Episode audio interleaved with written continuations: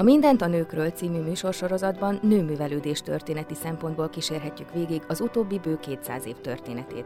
Igyekszünk felragyogtatni az elfeledett alkotónők arcélét, vagy árnyékban élő nőkről beszélünk, és olyan mozgalmakról, amelyek a női művelődést segítették elő. Podcastunkban kísérletet teszünk annak bemutatására, hogyan nyertek nagyobb teret a nők a művelődésben, és azután pedig a közéletben is. Mindent a nőkről. Művelődéstörténet másképp.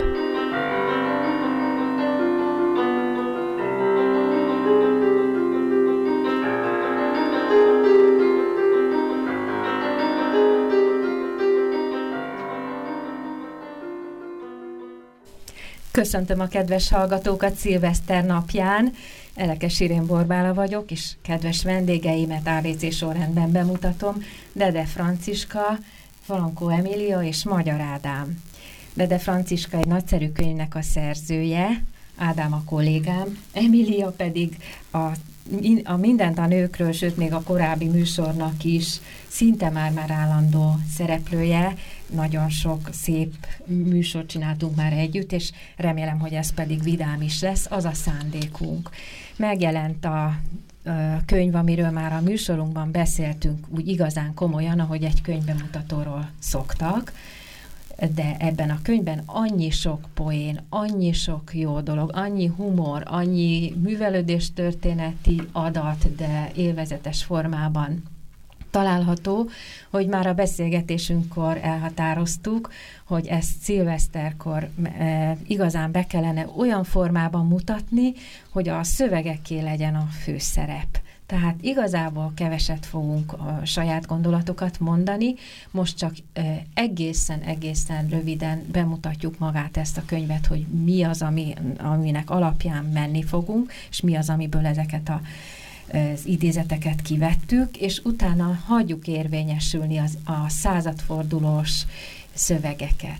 Úgyhogy Franciska, arra kérlek, hogy tényleg azzal a 2-3 irányító mondattal mondd el, hogy mi is volt ez a könyv, aki nem hallotta az előzőt. Igen, 1901-ben a Hét című heti lapban, amelyet a nyugat előzményeként is számon tartanak, egy receptpályázatot hirdetett meg az egyik főmunkatárs, Ignotus, aki a hét gyakorlatának megfelelően nagyon sokszor álnéven írt. Ebben az esetben is az egyik álnevén Emma asszonyként tette meg ezt a felhívást, amire a korban és azóta is népszerű ismert írók, illetve háziasszonyok egyaránt küldtek be az ország egész területéről, a történelmi Magyarország egész területéről leveleket. Most a receptpályázatra beérkezett ételleírásokat aztán egy szakácskönyvben szerkesztették, és az 1902-ben megjelent. Viszont ebben a szakácskönyvben azokat a kísérő leveleket, amelyek a hét hasábjain megjelentek, azokat nem tették közzé, vagy csak részleteiket. A kötetnek a nagyobbik részét ezeket a leveleket tartalmazza az ezekből készített válogatás. És a mi műsorunknak a gerincét is ezek a levelek fogják kitenni. Mint ahogy említettem is, rendkívül élvezetes és fontos művelődés történeti adalékok vannak benne, valamint az íróknak a személyiségét is nagyban bemutatja mindegyik írás, tehát erre fogunk támaszkodni, és akkor vágjunk bele, legelőször is úgy gondolom, illetve még hozzá kell tenni, hogy megkértem szépen Franciskát, hogy legyen Emma asszony. Tehát azért hiába Ignotus, de női hangon fogjuk Emma asszonyt interpretálni. Több alkalommal lesz erre példa a műsor során. Tehát akkor megkérlek, hogy az Emma asszony hangján az eredeti felhívást légy szíves mondd el. Hölgyeim és uraim, kik a hetet olvassuk, érdeklődésből tesszük-e, vagy megszokásból, a jóisten tudja. Hiszen nem állítom én, a magunk ízlését kisebbíteném vele, hogy a hét rossz újság. De kérem, nem borzasztó vagy 10 éven át egyre meghallgatni egy csomó, különben nagyon tisztességes és jóra való fiatal vagy öreg ember mindenfélékről való nézeteit, s fönn nem akadni azon, hogy ezek az urak folyvást és mindig fölteszik rólunk, hogy érdekel minket, amit ők gondolnak, de soha egy véletlen szóval sem árulják el, hogy őket érdekelni, amit mi gondolunk. Hát nekünk nincs annyi eszünk, mint nekik. Nincs szemünk, nincs kezünk, mint szegény Shylock panaszolja. Érzékünk, indulatunk, mint nekik, tápláltatva ugyanazon tápláléktól. A táplálékról jut eszembe. Minap olvastam egy francia újság pályázatáról, melyben felszólította olvasóit, hogy ami ritka, különös és ismeretlen ételek receptjét tudják, küldjék be nekik. Be is küldték, s az újság könyvben adta ki ezt az ő külön szakácskönyvét. No, mondják, nem juthatott volna ez a hétnek is eszébe? Vagy még annyit sem tesz fel rólunk, hogy enni tudnánk? Különben mit panaszkodom? Minden Demoszthenésznél szebben beszél a tett. Ezennel felszólítom az én tisztelt olvasótársnőimet s társaimat, hogy szó nélkül, anélkül, hogy a hét urait megkérdeznük, egyszerűen csináljuk meg a magunk szakállára ezt a receptankétot, küldjük be nekik minden kulináris különösségeinket, majd meglátjuk, lesz-e bátorságuk fumigálni. És kérem, a dolog nagyon mulatságos, sőt hasznos is lehet, de még tudományos értékű is, mert kevés országban találkozik össze annyi mindenféle, nem csak ízletes, hanem különböző nemzetbeli konyha, mint éppen mi nálunk.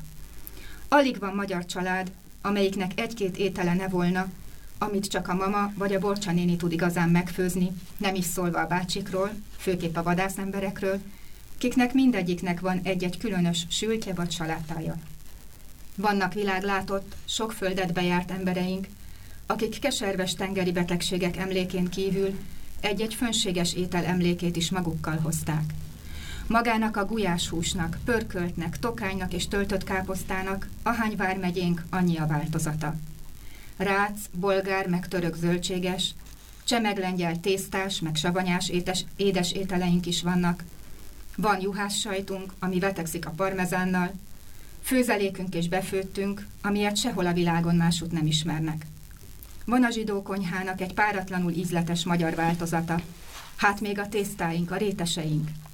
Mondom, nem szakácskönyvből kiírt receptekre gondolok, hanem ellenkezőleg. Az irodalomban ismeretlen, de a gyakorlatban kipróbált, vagy egy-egy ritka és ismeretlen ételnek, vagy egy-egy ismeretes étel ritka és ismeretlen változatának recipéjére, melynek a beküldője lehetőleg megállapítaná a származása helyét és idejét is, amennyire csak visszafelé tudja követni. Én szívesen magamra vállalom a recipék rendezésének s válogatásának gondját, de egyúttal ennek jogát is kikötöm.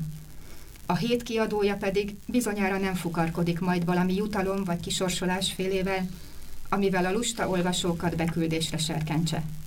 Ha szépen gyűlnek a receptek, könyvet csinálunk belőle, előszóval, utószóval, magyarázatokkal, tárgy- és névjegyzékkel, el nem sikkasztva senkinek a nevét, mert nem akarok idegen tollakkal páválkodni. Hát ezekben állapodjunk meg.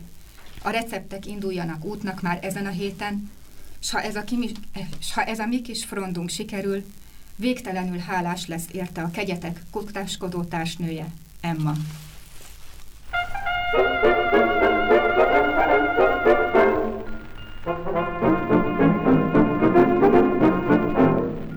Bekomperál. Erre válaszol Ignotus, és ez egy szerepjáték. Saját magának válaszol, tudjuk, hogy őt akarja az Emma név. Mit válaszol? Kedves Emma, én, mint maguk pesti asszonyok mondanák, rém sok receptet tudnék, de nem vagyok bolond, hogy elmondjam, mert magának csak arra volnának jók, hogy kifigurázzon velük. Én pedig öreg kezdek lenni, és érzékeny. Ha nem tudja, mit esznek a kínaiak sajt helyett? Tojást. Mégpedig kácsa tojást. Ami a legzsírosabb és legtartalmasabb tojás lévén a kácsa húsevő állat. Azonban a tojást nem nyersen eszik, hanem mindenekelőtt keményre főzik, aztán meglötyögtetik keményre főtte. Ha lötyög rossz volt, seldobják, ha nem lötyög jó és használják. Mégpedig úgy, hogy oltott mézben félesztendőre elássák a földbe. Hogy ott mi történik azzal a szegény tojással, azt fesse ki a maga fantáziája. De mire kiássák, a fehérre fényesre feketedett, a sárgája pedig folyékony, és az egésznek valami kitűnő, állítólag a kamemberre emlékeztető íze van. Amint hogy általában a kínai konyháról költött mesék ízetlen ostobaságok, ellenben a kínai konyha roppant rafinált és ízletes. mint az nem is lehet másképp így művelt és pallérozott ízlésű népnél. A maga figyelmét különben bizonyára nem kerüli el, hogy ez a kínai sajt némi, talán keleti származása révén való, rokonságban van a zsidó konyhából ismeretes sólet tojással. Ha nem ismerné, megírom, hogy ezt a cserépfazékba rakják, nyersen, jó vastag sorhamura, aztán rétegszámra tojás, hamu, míg az edény megtelik. Felöntik hideg vízzel, míg az egész átnedvesedik, de felül víz nem marad.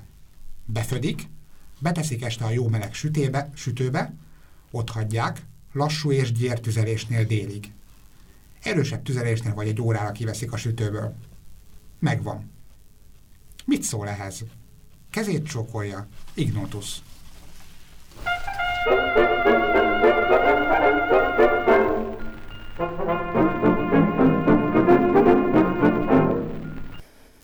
Megérkezik aztán a valódi reagálás is, egy valódi nőtől, aki Széchené Lorenz Józefin.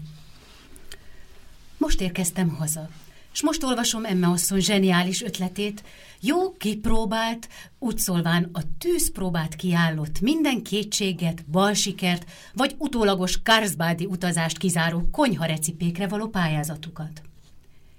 Én Emma asszonyt eddig is igen derék úrnőnek tartottam, és szerettem, amióta sajnos csak így pár distansz, szerencsém van hozzá. De hogy ő most már a testiekre is kiterjeszti anyai gondoskodását, ez egyszerűen meghatott, és melegen, mert másképp nem tehetem, ölelem érte. Az önök lelke rajta, ha Emma asszony, nem is asszony, mert a 7 jubileumánál mindnyájunk állarcát szellőztették, csak ő maradt meg misztikus voltában. A fenti bevezetés után persze engem roppant prózainak fognak tartani, mint oly valakit, aki a testi jóllétet mindenek fölé helyezi. Pedig dehogy így van, dehogy gondolok én magamra, ha ételről, italról van szó. Én pár jó, ízletes étel közismertetésében a közjó emelését, az emberiség nemesbítését látom, és ennek örvendek. Mert bizony az emberi lét szubtilis feltételjei nem csak irodalomhoz, költészethez, elvont elmélkedéshez, tenta és papíroshoz vannak kötve, hanem igenis egy jó kis pecsenyéhez, zamatos főzötthez is, amelyre jól esik az uraknak egy csepp nemes ital. Ezt annak idején Horácius bátyánk is belátta, midőn azt írta, hogy nem tetszhet és nem élhet soká az olyan vers, amelyet vízívó ember írt. Amondó vagyok, hogyha már ennünk kell, miért ne együnk jól? Mert amint igaz az, hogy a jól lakott embernek jobb kedve, jobb szíve van, mint az éhesnek, úgy én azt állítom, hogy a jó koszt jó embereket nevel, a rossz koszt gyilkosokat tenyészt. Ja, jól tudta az a nagy német újság, mit csinál midőn pályázati kérdésében, mi állhat, lehet a férjet leginkább boldogítani, legjobban a házhoz kötni. Az első díjat a 200 beérkezett válasz közül a tartsd jól a bestiát szóló feleletnek ítélte oda. Ez persze kissé brutális kifejezési mód, de minden nagy igazság, minden nagy szabadság, minden nagy haladás az. Azonban még a legvadabb férj meg- és kielégítésére sem szükséges a különleges csemege, a medvetalp, a víziló nyelves, trucvelő, hótfark, majomfő, rántott bőregér, pirított sáska, sült fecskefészek vagy töltött marmota az úrasztalán, hanem csak a valóban ízletes és valóban tápláló étel. Ha a 7 olvasóhölgyei ilyenek készítésmódját közlik a világgal, a közjó emelésére a magyar emberiség érdekében fáradoznak.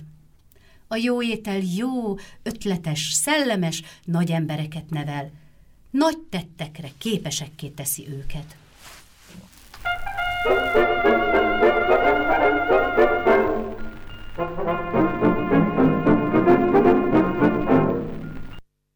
Itt most el is hangzott a könyv címe is, magában a szövegben, innen kapta a kötet a címét, amit Széchené írt le a levelében. felkértek írókat és ismert nőket is arra, hogy küldjenek receptet, illetve receptet és reflexiókat is küldtek egyaránt. Most egy csokorra valót fogunk ezekből mintegy felelgetve egymásnak elmondani. Elsőként Herczeg Ferenc írt egy rövid választ. Vannak botfülű emberek, akik nem tudják élvezni a zenét.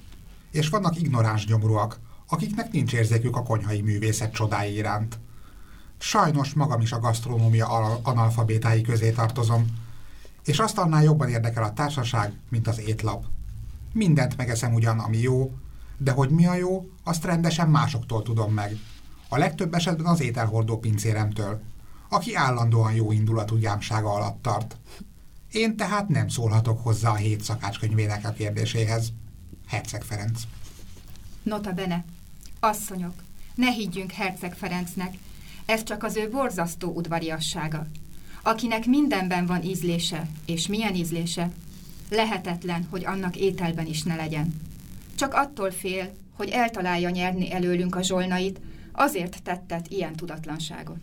Most megkérdezlek, hogy a notabenékhez értünk, hogy ezek hogy is vannak. Most átváltozó szerzővé. Igen, Emma asszony, vagyis Ignotus, szinte minden beérkezett levélre egy rövid kis megjegyzéssel, vagyis ahogy ő írta, notabenével válaszolt, vagy kiegészítette. Ebben nagyon sok esetben szakmai jellegű megjegyzések vannak, ez főként aztán a szerkesztett szakácskönyvre vonatkozik, de a hét hasábjain is megjelentették ezeket a megjegyzéseket, ebben ő kokettál, riposztozik, kérdez, válaszol, és ebből is válogattunk egy párat. És el fog hangzani a műsor során több is, de folytassuk ezt a kört, ahol megkérdezték a közismert művészeket és közismert nőket. Következik a színésznő, Kűri Klára. Étlapom. Bableves, leveshús garnírozva, rizssel meg kolompérfánkkal, malacpaprikás, semmi tészta, néha egy kis vad, hal pedig sohasem. Egy szóval parasztos ebéd. Eszem össze-vissza mindent, ami jó. És pezsgőt, sok-sok pezsgőt. Erre, hát ő nem küldött receptet, csak talán az élet filozófiáját. Bródi Sándor azonban, aki most következik, ő megadta a módját. A pörköltről. Azért eszünk, hogy szerethessünk. Én még mindig ennél az axiómánál tartok. Azonban már kezdem megérteni az ellenkező alapigasságot is, és úgy rémlik nekem, hogy lehet az evést úgy is felfogni, mint öncélt. Enni érzéssel, érzékileg, fantáziával, szenvedélyes szerelemmel. Nagy kiábrándulások előtt és azok után én is kerültem már ilyen állapotba, kedves Emma, szeretett gyóntató anyám. De folytassuk-e a gyónást? Ismert, hírhedt, közös bűnöket miért vállaljak magamra? Ön tudja a legjobban, hogy a férfiaknak nem csak a szívét, de még a gyomrát is az asszony regulázza. A paraszt ugyanazt mondja, hogy megfordítva. De a paraszt nem ért, csak a durva munkához. Szakítsunk a bölcselettel és siessünk a pörkölthöz. Ez a mi főételünk. Akik a nemzeti államban élünk, akár mint a Hős Árpád, akár mint a Parittyás Dávid Ivadéki. Jó, erős, paprikás pörkölt, forever. Az összes pártok ebben a hídben egyesülnek. Ebben nincs vélemény, ízlés és érdekkülönbség. A pörköltben hisz Bánfi is, Hokk is, és én nagyon félek, hogy Apponyiból nem lehet még több, mint ami csak azért történt, mert nem hitt elég erősen és őszintén a pörköltben, az igaziban. Íme, Andrássy Gyula csak előkelően volt nevelve, és épp most hallom az egykori szakácsától, aki most séf a Margit-szigeti vendéglőben, hogy a gróf minden étel között legtöbbre becsülte a pörköltet. Nemzeti karaktereinknek, éghajlati viszonyainknak legjobban te felelsz meg, pörkölt. De valóban légy is megpörkölve, ne legyél hóka, sápadt, világos. Égő barnának kell lenned, és ne legyen alattad a lé rövid, de hosszú se, híg se. És ha csontos bornyúhúsból készülsz, leved erősbítésére szolgáljon egy kevés, igen apróra vágott, úgy szólván fasírozott marhahús. Ha lehet, kemény és színes felsár. Az én receptem a régi, az egyetlen eléggé nem ajánlható receptem. Le is teszem utána a kanalat, édesemma. Bár volna még temérdek mondani valóm. De félek attól, hogy már is gyanúba kevertem magam. A katuska férfi el van veszve az önök szemében. És engem a legcsúnyább szakásné még mindig jobban érdekel, mint a legfinomabb falat. Bródi Sándor. Nota bene. Sándor, a maga főztje olyan, mint az írása. Szertelen, zseniális és mély igazság van benne. Tudniillik a pörköltje kitűnő, kipróbáltam. Magának ítélném már is a zsolnait, s a párizsalmáját, s mindent, de lássa, maga Orkonkúr versenyen kívül áll, mert a zsűriben ki legyen, ha maga nem. Itt most mondjuk el hirtelen gyorsan, hogy díjak voltak, ez a zsolnai, ez volt a fődíj, a második díj, ez egy egyméteres váza volt, a második díj egy herendi tányér volt, a harmadik pedig egy rózsabokréta. És Bródi Sándor méltó párjául következik Erdős René, írónő. Habos lepény. Nem lehet róla prózában beszélni. Versben pedig nem merek, mert nem tudom, Emma asszony szereti-e a verseket. Nem hiszem, különben ő maga is írna, bár meg vagyok róla győződve, hogy tud. De beszéljünk a habos lepényről. Ez egy individuum a tészták között. Édes, illatos, ropogós csoda. Van benne vaj, cukor, tojás, vanília. Hogy mindez miképp kerül bele, nem tudom. De jó, hogy benne van. Tetején a hab egyszerűen tojásfehérjéből és cukorból készül. És amire szép rózsaszínűre pirul, akkorra ki lehet venni a tésztát a sütőből. Aki először ízleli meg, annak a szöglet darabokat ajánlom. Ott kissé összefut a sok harmatos édesség, és pirosra sül. Ez fölséges. De kés, villa ne érjen hozzá, a szentcsöktörős volna. Meg kell fogni a hüvelyk és mutató ujjal szépen gyöngéden, és úgy beleharapni. Az külön élvezet aztán, hogy az ember megnézi a fogaival metszett kis félkört a sárga, omlós rétegen. Csak a rafinált ínyencnek tetszik, akik közé én magam is tartozom. A javát kifelejtem. A hab fölé itt-ott cukorgyümölcsöt kell szórni, de csak ritkán, hogy egy darabra csak egy szem jusson. Legjobb erre a célra megy. A som se rossz.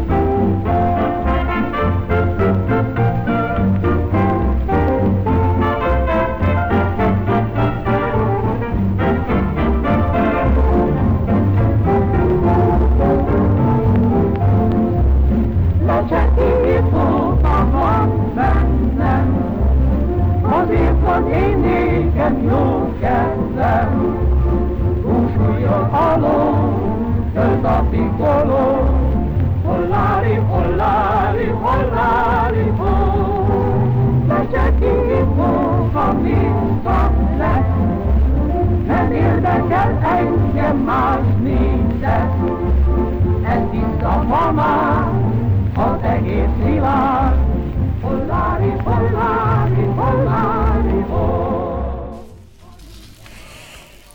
Remélem megjött mindenkinek az étvágya, különösen az utolsó recept, aminek a készítője, ahogy Emike mondta, nem is tudja, hogy kell elkészíteni, de úgy tud róla írni, hogy én már alig tudtam itt hallgatni. Folytatjuk azt a csokrot, amit az írónők és a írók-írónők által beküldött reflexiókból és írásokból és többé-kevésbé receptekből állítottunk össze. Mikszát Kálmán következik. Konyhatitkok. Mert gyönyörű dolog az, kedves olvasom, ahogy most a vendéglői étlapok készülnek. Mikor nyári időben délben vagy este megered a szapor a zápor, s künn a vendéglői asztaloknál megázik a sok kifli zsemje. A lótó futó pincérek nem győzik, mint behurcolni. Akkor másnap majdnem az egész városban az étlapokon megjelenik egy régi ismerősünk, aki Frischmarn, aki, ha egy kicsit inkognitó akar lenni, a császár morzsolya nevet is szoktak használni. Az aktuális étlap mindig hű fotográfiája az előző napi időjárásnak. Ha almásrétes vicsorgatja rád a fogát júliusban, akkor tudd meg, hogy a környéken tegnap vihar volt, és az éretlen almákat lerázta a gallyakról. De nem akarok leleplezéseket tenni, az én megfigyeléseim rémületesek, csupán egy kedvencüket álcázom le egy kissé. Ez a püréleves. Önöknek fájni fog ez, mert a leves már különben is előkelő perszóna az ételek között. Gyakran lelhetni embereket, akik büszkék rá, hogy sok levest tesznek, és épp olyan kevés hangon dicsekszenek, hogy no, ma 2 levest tettem, mint mi újságírók. No, ma 2 cikket írtam. Mindegy. Meg kell mondanom, hogy az az alakosdi, amit a püréleves véghez visz, egészen galád dolog. Egy akszűznek is szégyenére válnék. Első föllépésénél, mint marhahús, egész őszintén viseli magát. Marhahús céklával. Hiszen elég szép, tisztességes titulus ez. Sőt, oda lehet még tenni, hogy körítve, ha nagyon bántja a rangvágy. De ha el nem fogyott, másnap már mint gőzönsült rostélyos figurál az étlapon.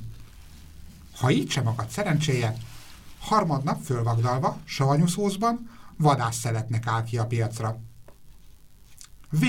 Végre negyed napra, annyi viszontagság után célját éri a stéber, mint püréleves. Mellé került az írónő Herman Ottóné írása, mindketten hasonlóan bőlére eresztették, és nagyon élvezetes módon írtak. Hallgassuk meg Herman Ottónét.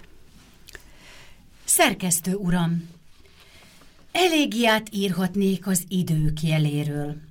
Arról, amitől ráfanyalódik a hét, kérem a hét szerkesztője, a szellem frizérozott gavallérja, hogy a nőktől már csak konyha recipét kérjem. Arról, hogy a nők ennek a kívánságnak megfelelendő, készséggel ülnek íróasztalukhoz, hogy írván kulináris dolgokról szolgálatot tegyenek egy édes bálványnak, a gyomornak, mely lassan, de biztosan szorítja háttérbe a többi bálványokat. Szóval írhatnék hosszú elmélkedéseket a vénülésnek, emek kétségbe vonhatatlan jeléről, de minek? Mikor ez a szomorú tényen éppenséggel semmit sem változtat.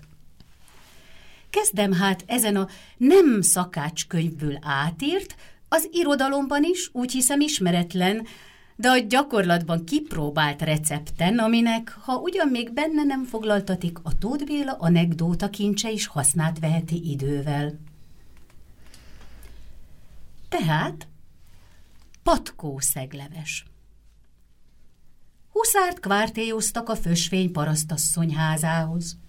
A huszár természetesen éhes. Az asszony pedig az első szóra kijelenti, hogy a kamara üres. Ő szegény, mint a templomegere. Hát nem adhat semmit.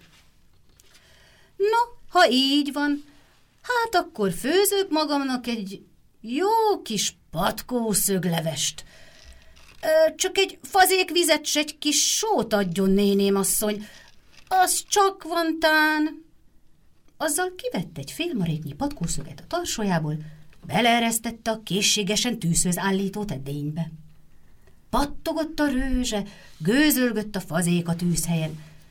Az asszony kíváncsian leste. hogy lesz már leves ebből. Csak fölsóhajt a huszár. Ha csak egy ilyen darabka füstölt kolbászon volna, ni, mérte bal kezén a csuklótól mutatója hegyéig.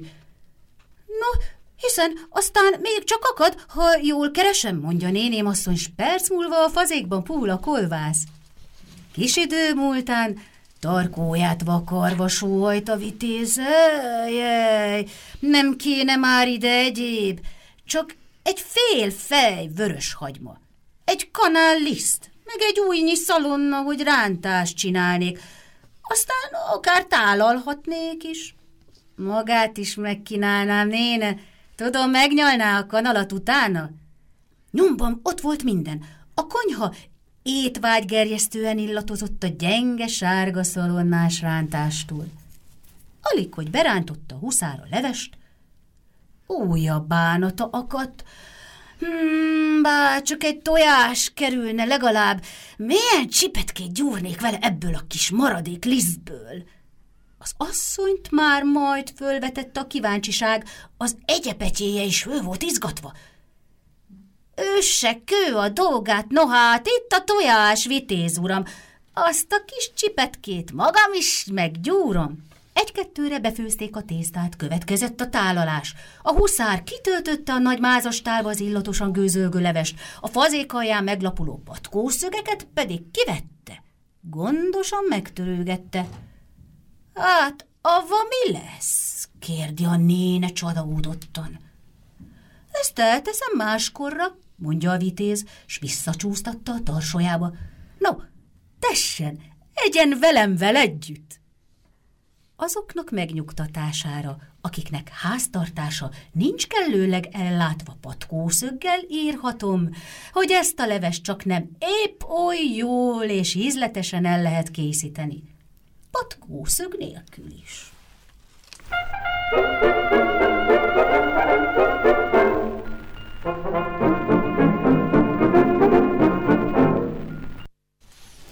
A következő páros, mert hogy kicsit összepárosítottuk a szerzőket, Bársony István. Mielőtt elkezdenénk olvasni az ő írását, az arról néhány szót mondaná le, Franciska, most megint visszaváltozó szerzővé, hogy ilyen felelgetések és ilyen kis ércelődések is kialakultak a kötet, illetve a program során. Igen, az nagyon érdekes ebben a levelezésben, illetve ebben a receptpályázatban, hogy bár a korszakban egyébként is jellemző volt, és több folyóirat, hetilap élt azzal a gyakorlattal, hogy különböző körkérdésekkel fordult a közönséghez. Ebben az esetben nem egyszerűen válaszokat küldtek be az olvasók, hanem ezekben a válaszokban egymás leveleire is reflektáltak, és ezért talán egy kicsit anakronisztikusan, de egy mai bloghoz is lehetne hasonlítani ezt a fórumot, ami kialakult, hiszen különböző receptek, illetve ugyanolyan ételeknek különböző elkészítési módjáról, vagy egy-egy, például Emma asszony egy-egy notabenéjére is válaszoltak, és így többször utaltak vissza akár ugyanarra a levélre, akár másik levélre, viták alakultak ki, megvédték egymást, vagy éppen idézőjelbe, de megtámadták egymást véleményét, úgyhogy tényleg egy élő fórum alakult ki. És erre nagyon jó példa a következő két levél. Zsiványpecsenye. Íme a szakácskönyvi meghatározása a zsiványpecsenyének.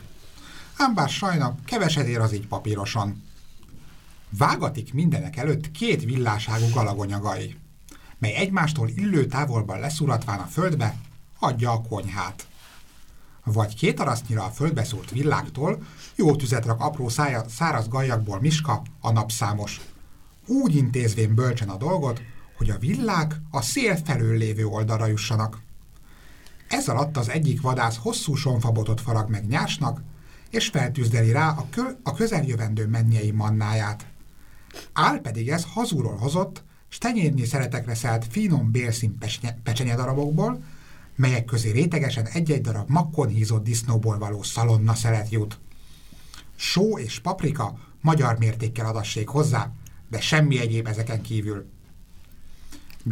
Mikor a jó sonfabot már csak úgy görnyed a kedves tehertől, ráfekteti a vadász a két villára, és a parázsározkat tűzből egy tenyérnyi közelségbe kaparja valami kampóval a füst nélkül izzó részt. Ezután már csak a jóisten és Miska napszámos a megmondhatója, hogy mi történik. Én csak annyit látok, hogy egyre forgatja valaki a nyársat, és egyszer csak elkezdenek a szép hófehér szalonnaszeletek rajta megsárgulni, áttetszővé válni, míg a drága bélszín rózsapirossága lassacskán elhalványodik szürkéssé, fonnyattá. Aztán halk, nagyon halk sistergés nesze keveredik a lombok tapsolása közé, kövér illattal vegyül össze a nedves fű kipárolgása, és a füstöt a jól tevő szellő szépen oldalt kanyarítja a gyönyörűen sülő húsdarabok környékéről, és legföljebb a szalonnazsír kellemes pácoló füstje járja át a nyárson fülledő egész készséget, amint lelecsöppen a parázsra, s ott elsistereg, vékonyka füsttel, frecsegő pici petárdákkal. Félig sült állapotában ki kell állnia a zsiványpecsenyének még az utolsó kenet szertartását is, ami nem egyéb, mint hogy a vadász kapja a kulacsot, s a húst végiglocsolja borral. Az alatt, hogy Miska napszámos meg nem szűnik forgatni a nyársat. Erre támad csak az Isten igazában való sistergés, de nem is telik bele aztán 5 perc, és már szedegeti le a kitűnő szakácsunk a szebben sült darabokat, amelyek teljesen érett állapotukban úgy visszakapják a pirosas színöket, hogy csupa kívánatos incsiklandás még rákacsintani is a rovátkás bordájukra. Pompás fekete kenyérdarabon osztogatja ki a szakács úr mindenkinek az illetőségét, válogatva mindig a javát, a cselédnek hagyva a silányabbat. Az éles bicska szinte sikkant egyet, amint keresztül nyesi a nagyszerű falatot, mely csupa íz, csupa aroma. Bársony István. Nota bene. Bársony Pistát mindig szerettem, amiért oly reverenciával tud írni arról, amit mások oly természetesnek találnak, tudni illik a természetről. Ez a szent áhítat szól ki a receptjéből is, és méltán. Most következik Bignió Béláné válasza, aki receptet is küld, de egy konkrét vitát is indít. Gulyásleves. Nyári kirándulások legízletesebb ebéd vagy vacsora étele. Erdélyi specialitás. Javított házi találmány. Borjú és marhahúsnak legszebb részeiből készül. Így például combja lehet, de lehet felsál, vagy szegyes pecsenyének való néhány kilónyi, amihez jó kiló házi füstös szalonnát veszünk.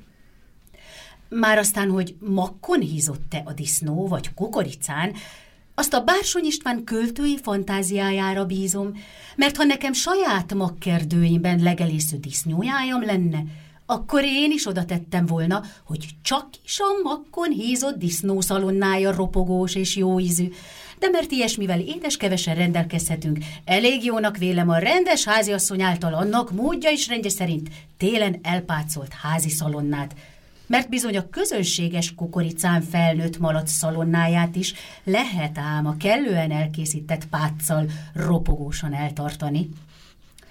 Alkalomattán szívesen közlöm a hús és szalonna eltartásának legjobb módját. Tálalás előtt pár kilónyi húsból főtt gulyásléhez fél liter erős fehérbort szoktunk tölteni. Ezáltal rokkonságba jön a Bársony István finom nüansszal megírt zsiványpecsenyéjével, amely annyira megnyerte az elismerést, ám de azért az én zsiványpecsenyémtől sem hagyom elvitatni a hagymát, mert ez az én módszerem szerint soha meg nem keseredett, mivel a hús és szalonnától nyert szaft által megpuhult, és aromát adott a nyers húsnak. Különben ezt teóriában bebizonyítani nem lehet sajnos, csak gyakorlati úton. De akkor aztán szeretném látni, ha ketten sütnénk zsiványpecsenyét versenyezve, kinek lenne több vendége, a hagymás vagy a hagymátlan húsnak. Úgy járhatna majd a híres vadász zsáner írónk is, mint egy szintén igen kitűnő reverenciával dicsekedhető szegedi törvényszéki bíró, akivel ketten főztünk egy kiránduláson gulyáslevest. Versenyeztünk, melyiké lesz jobb, mert elmondás szerint is 2 pártra oszlott a kirándulás közönsége. A főzés közben meg éppen valóságos, kortes fogásokkal igyekeztek egymást áthódítani egyiküstől a másikhoz. Szinte szerénytelenségnek tetszik, ha őszintén bevallom, hogy az én gulyáslevesemnek akkora sikere volt, aminőről nem is álmodhattam. Megrohanták tálaláskor az üstöt, és aki csak kóstolóba kapott, visszajött tálakkal, hogy csak is ebből óhaj tenni. És az én szegény törvényszéki bíróbarátom, aki híres kriminalista és elismert ítéletosztó, szomorúan, sőt, dühösen kavargatta árván hagyott tűzhelyen rotyogó sűrű gulyását, amiből még a kocsisaink és ételhordó lovas emberek sem akartak enni. Váltig erősítette, hogy megvesztegettem az ő híveit is, pedig Isten látja lelkemet, csak a rotyogó gulyáslé aromája, andungja volt az, ami előre odacsalta és rabbá tette a gurmanokat. Szívesen adnánk erre alkalmat, itt Marosludason úgy is van neki egy jó ismerőse, a kicsi szolgabíróné, ha utána néz, kitalálja, hogy kicsoda, így valóságban szeretnék együtt főzni a Plüss Pistával is, ahogy mi magunk között Bársony Istvánt nevezzük. Dr. Bignió Béláné.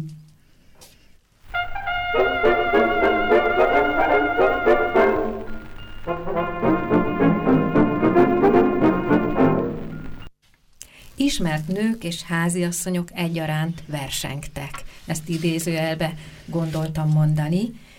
Fadrusz Jánosné az egyik ilyen receptbe küldő, ő visszafogta magát, nem is írónő, hanem szobrásznő, képzőművész, festő, iparművész.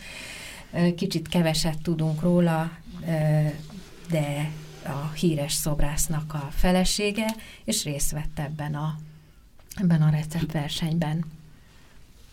Tisztelt szerkesztő úr! Ezeket az ételeket én fundáltam ki, és az én uramnak nagyon ízlenek. Szívélyes üdvözletét küldi Fadrusz Jánosné. Naphegy. Disznópörkölt. Egy edényben forró zsírba 4 középnagyságú összevagdalt hagymát teszünk, 1 kiló szép, gyönge disznóhúst a combjából kockára vágva beleteszünk, megsózzuk, és 1 kávéskanállal paprikát is teszünk bele. 2 zöld paprikát, meg 1 paradicsomot szétnyitva, a magot kivéve szintén beletesszük a többihez. Letakarjuk, pároljuk, néha megkeverjük, vizet csak akkor teszünk, ha a hús saját leve elpárolt. Azt is csak akkor, ha éppen szükséges, hogy oda ne égjen. Ha a hús puha és a levele elpárolt, 1 merőkanállal meleg vizet öntünk rá, 1-2 percig tűzön hagyjuk, és így feltálaljuk. Hozzá kitűnő galuska és zöld paprika saláta. Nota bene, ezek mindenki urának ízlenének. Tehát ezen a konyhán készülnek a mátyás szobrok?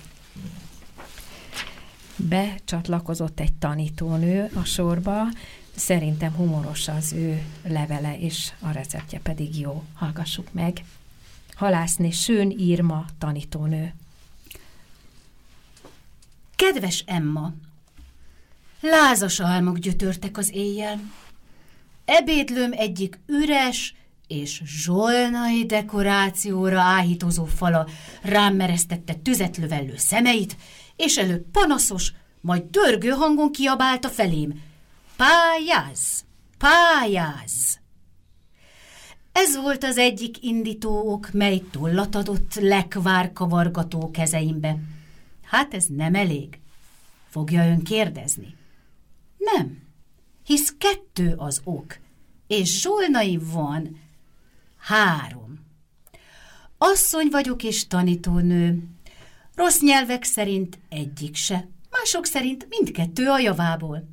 E tér igen alkalmas legalább az első bebizonyítására. Ím, hadd lássák a kékharisnya gúnyoló, nő-emancipáció ellen tiltakozók, milyen gyönyörűen megfér Russo és Pestalozzi mellett a kormányozó fakanál. Ez óhajtott nimbuszt, no meg az első díjat meg fogja nekem szerezni egy speciális alföldi étel, a töltött paprika recipéje. Azt hiszem, jogosan nevezem alföldi specialitásnak, mert sem hazánk szép fővárosában, sem Erdélyben és a Dunántúlon nem akadtam nyomára. Vagytán, mert még akkor leányfővel nem érdekelt. Bizony meg lehet. Lássuk tehát magát az eljárást. A szép, érett és nagy zöld, úgynevezett szerb paprikát leforrázzuk, mi elvonja csípős ízét. És hegyes késsel szárát levágjuk, belsejét a magvaktól megtisztítjuk. Az így támadt rést megtöltjük apróra vagdalt hússal, mint borssal, rizssel, sóval teszünk ízletessé. Készítsük el hozzá ez alatt hígrántással a paradicsomlét, tejfellel, és rakjuk ebbe szép sorjába a megtöltött paprikákat. Főhet szép lassan, akár egy óráig is. Az eredmény egyszerűen bámulatos, mert még egyrészt nemzeti zászló gyanánt büszkén lobog szemeinkbe a tejfel, paradicsom és zöld paprika nemzeti színe, maga az étel pikáns, ízletes, és már sok embert liferált Karlsbadba, melytől önt, kedves Emma, óvja meg a szakácsnője. Szívélyes üdvözlettel Halászné Sönirma Nyíregyházáról. Nota bene, mintha már Szikszainál is ettem volna ezt. Jó étel, rác étel, ismeretes étel. De a marhahús kemény és száraz hozzá. Gyengítsük bornyúval vagy sertéssel. Ideális különben vagdalt liba mellével. A vagdalékból ki ne feledjünk egy tojást. A paradicsomba merőben fölösleges a rántás, csak jó sűrűre főzzük be a paradicsomot.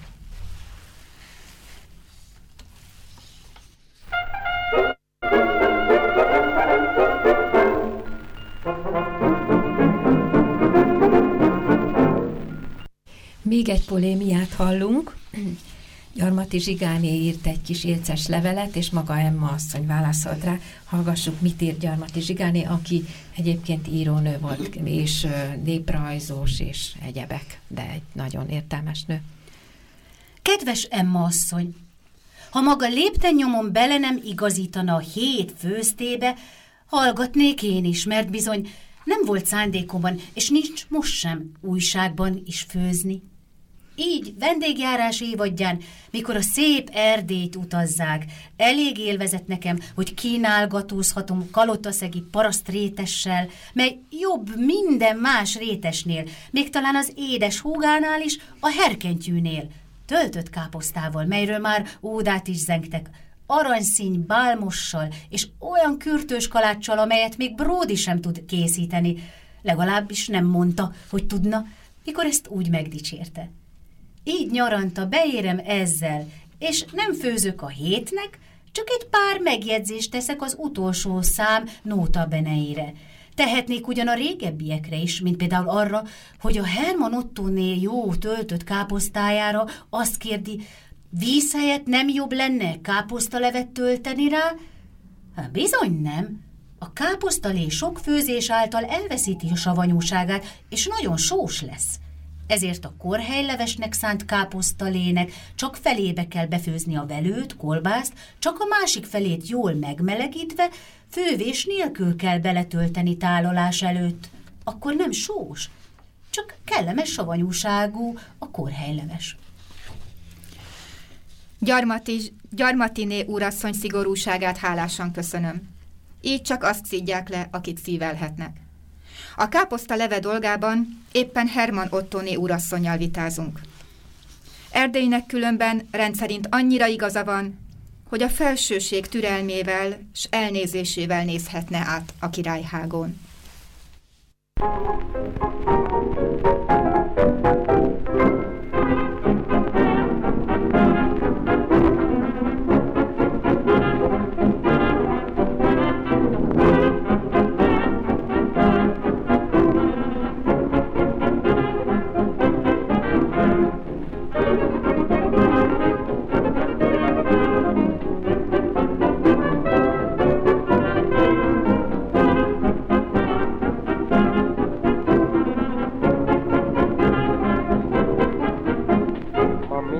Nagyon jó a kedvem ragyogó, bár egy kis könyvelő vagyok, de busuljon a ló. Megvallom őszintén, epigyizáltam én, csak fixemből majd lélegzetet veszek elsőjén. Vagyonom nem volt, idelem nincsen, csak ragyogó kedvem van. Van bennem egy szalonspic, ez aztán a jó vicc. Figyülök erre, figyülök arra, amikor spiccem van. S azt mondják, hogy ilyenkor szexepilem van. Most a csókot kívánom, bár ez banális. Most úgy érzem, imádom, tán még magát is. Vagyonom nem volt, idelem nincsen, ragyogó kedvem van. Van bennem egy szalonspic, jól érzem magam. 2-3 decibor, s a vérem már is forr. A zsebem üres lett, de viszont piros lett a zorr. Most nem gondolkodom, a gondot felrugom, s hogy miből fizetem a házbért, azt még nem zuzom. Vagyonom nem volt, majom nincsen, s ragyogó kedvem van. Van bennem egy szalonspiccel, aztán a jó viccem. Figyelök erre, figyelök arra, míg a spiccem van. Azt mondják, hogy ilyenkor szexepilem van. Most a csókot kívánom, bár ez banális. Most úgy érzem, imádom, de még magát is. Vagyonom nem volt, idelem nincsen, s ragyogó kedvem van. Van bennem egy szalonspic, s jól érzem magam.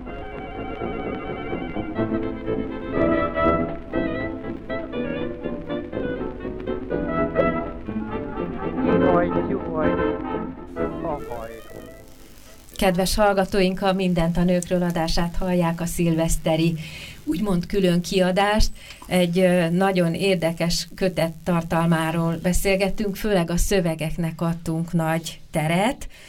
Egy receptpályázat zajlott le 1901-ben, a könyv szerzője Dede Franciska, és rengeteg szöveget kiválogatott, amelyeket most mi itt megosztottunk a hallgatókkal. Elmondjuk, hogy hogyan zárult le a pályázat, és az a tervünk, hogy azután még konkrét recepteket mondunk, amennyi időnk adódik ebből, mert hogy volt, aki versben is küldött be receptet. Nagyon érdekes az egész verszepályázat. Hallgassuk meg a lezárását. A pályázat értékelése. A 7 pályázata valójában a legteljesebb sikerűnek mondható. A Magyarországi Konyhaművészet fényes és változatos kódexe alakult ki a pályázat során. Rendes és ünnepi ételeink készítési módjáról szakavatott, ízléses és biztos, művelt nyelven írt receptek százai jelentek meg elapokban. A közreműködők között nincs egy is, aki tehetség és gyakorlat nélkül szólt volna a fontos tárgyhoz. Ellenben több igazi főzőzsenivel ismerkedtünk meg. Az ételeknek egyénisége támad, és az egyéni ételek támadnak előttünk. A recepteken át összeülelkezik a régi és az új magyar konyha, a polgári és a luxusos, a nemzetiségi és a fai. Megható és biztató, hogy a szerb, román, sőt a tót és szász nemzetiségekkel mind fogtunk kezet a fakanál békítő jegyében. Mondanunk sem kell, hogy azért nekünk van a legtöbb világra szóló ételünk a maga határozott eredetiségében. Pörköltjeink, főzelékeink és gyúrott tésztáink, amint a pályázati művekben is jelentkeznek, mindig a legteljesebb erkölcsi hegemóniát fogják biztosítani a mi számunkra. Kár, hogy rostunk, nyársunk, parazsunk és kéményünk, amint ez írásokból kitűnik, lassanként a múlti dicsősége lesz. Budapest 1901. december 5-én, a Bírálóbizottság. A fentiek után még csak a köszönetadóját akarjuk leróli.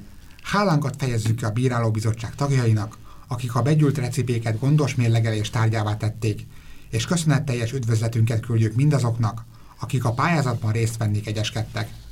Egyben jelentjük, hogy a jutalomtárgyakat már postára tettük, és mire a sorok napvilágot látnak, azok már a nyertesek birtokában lesznek, az erdélyi asszony kivételével, akit szépen kérünk, hogy tegyen le inkognitójáról. Igazán kár, hogy nem juttathattunk a recipék mindegyikének jutalmat, mert mindegyikük kincset ér. A hétsége.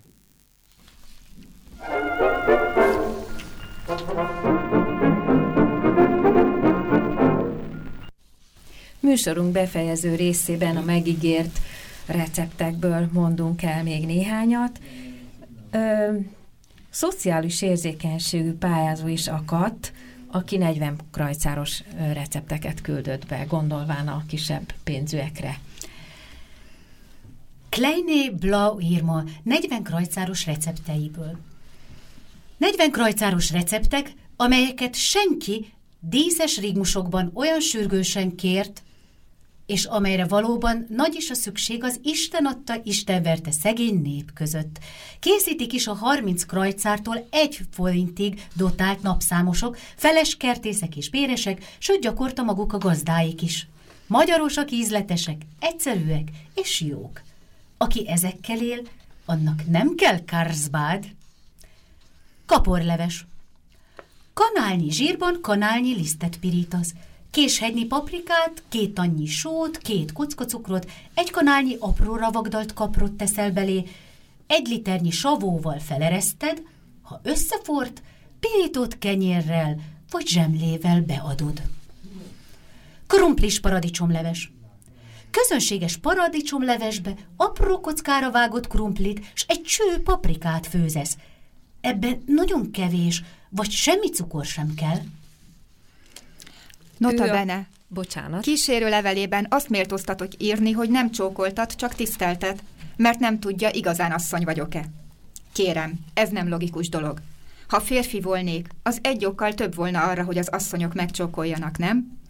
Az agrárszociális receptek nem csak üdvösek és ízletesek, de tanulságosak is, mint magyar különösségek. És most következik az ígért verses recept. Vadászleves és olasz saláta. 2 énekben. Kedvében óhajtok járni ma a hétnek, leves, salátáról szóljon hát az ének. Mind a 2 fontos, el sem kerülhető, pláne, hogyha pikáns és étvágygerjesztő. A jó ízű leves lakoma elején már egy kis glória a háziasszony fején. Kedves intermezzo bármelyik saláta, ha az étvágy lankadt, és már szinte várta. Mind a 2-t igen könnyen elkészíted, hogyha tudományod e versből meríted. A jó vadászlevest teremtsd, amint mondom. Én mindig így szoktam, soha el nem rontom. Az ősz szívét vedd ki. Kegyetlenül hangzik, de ha meghalt szegény, azért nem haragszik. Ha a szíve megvan, az eszét is vedd el. Ez már könnyűlészen feléred eszeddel, mert embernek is, ha kiveszik a szívét, az ész utána megy. Hallottad már hírét? Őznyelvét, veséjét szintén hozzátegyed, főzd mindez sós vízben, azután kivegyed. Velőről és nyelvről húzzad le a hártyát, végy hozzá citromot, petrezselymet, hagymát, ezeket és a húst vagdalt fel apróra, pároljad meg vajban, és hallgass a szóra, hogyha ez megtörtént lisztet 2 kanállal, húslét és vörösbort 1-1 nagy pohárral tégy hozzá, és főzzed csak egy fél órán át, a tálba tégy aztán pirult zsemlemorzsát. Öntsd a levest rája, bátran feladhatod. Ez a fogás mindig csinál hangulatot. Ennyit tudtunk most elmondani a receptekből. Aki nem tudta megjegyezni, az az archívumban meghallgathatja az adást. Köszönöm a társaimnak, Dede Franciskának, Franko Emíliának és Magyar Ádámnak az élvezetes felolvasásokat, a hallgatóknak az egész évi figyelmet, hallgassanak minket 2 hét múlva is a viszonthallásra, és boldog új évet mindenkinek! Bújék!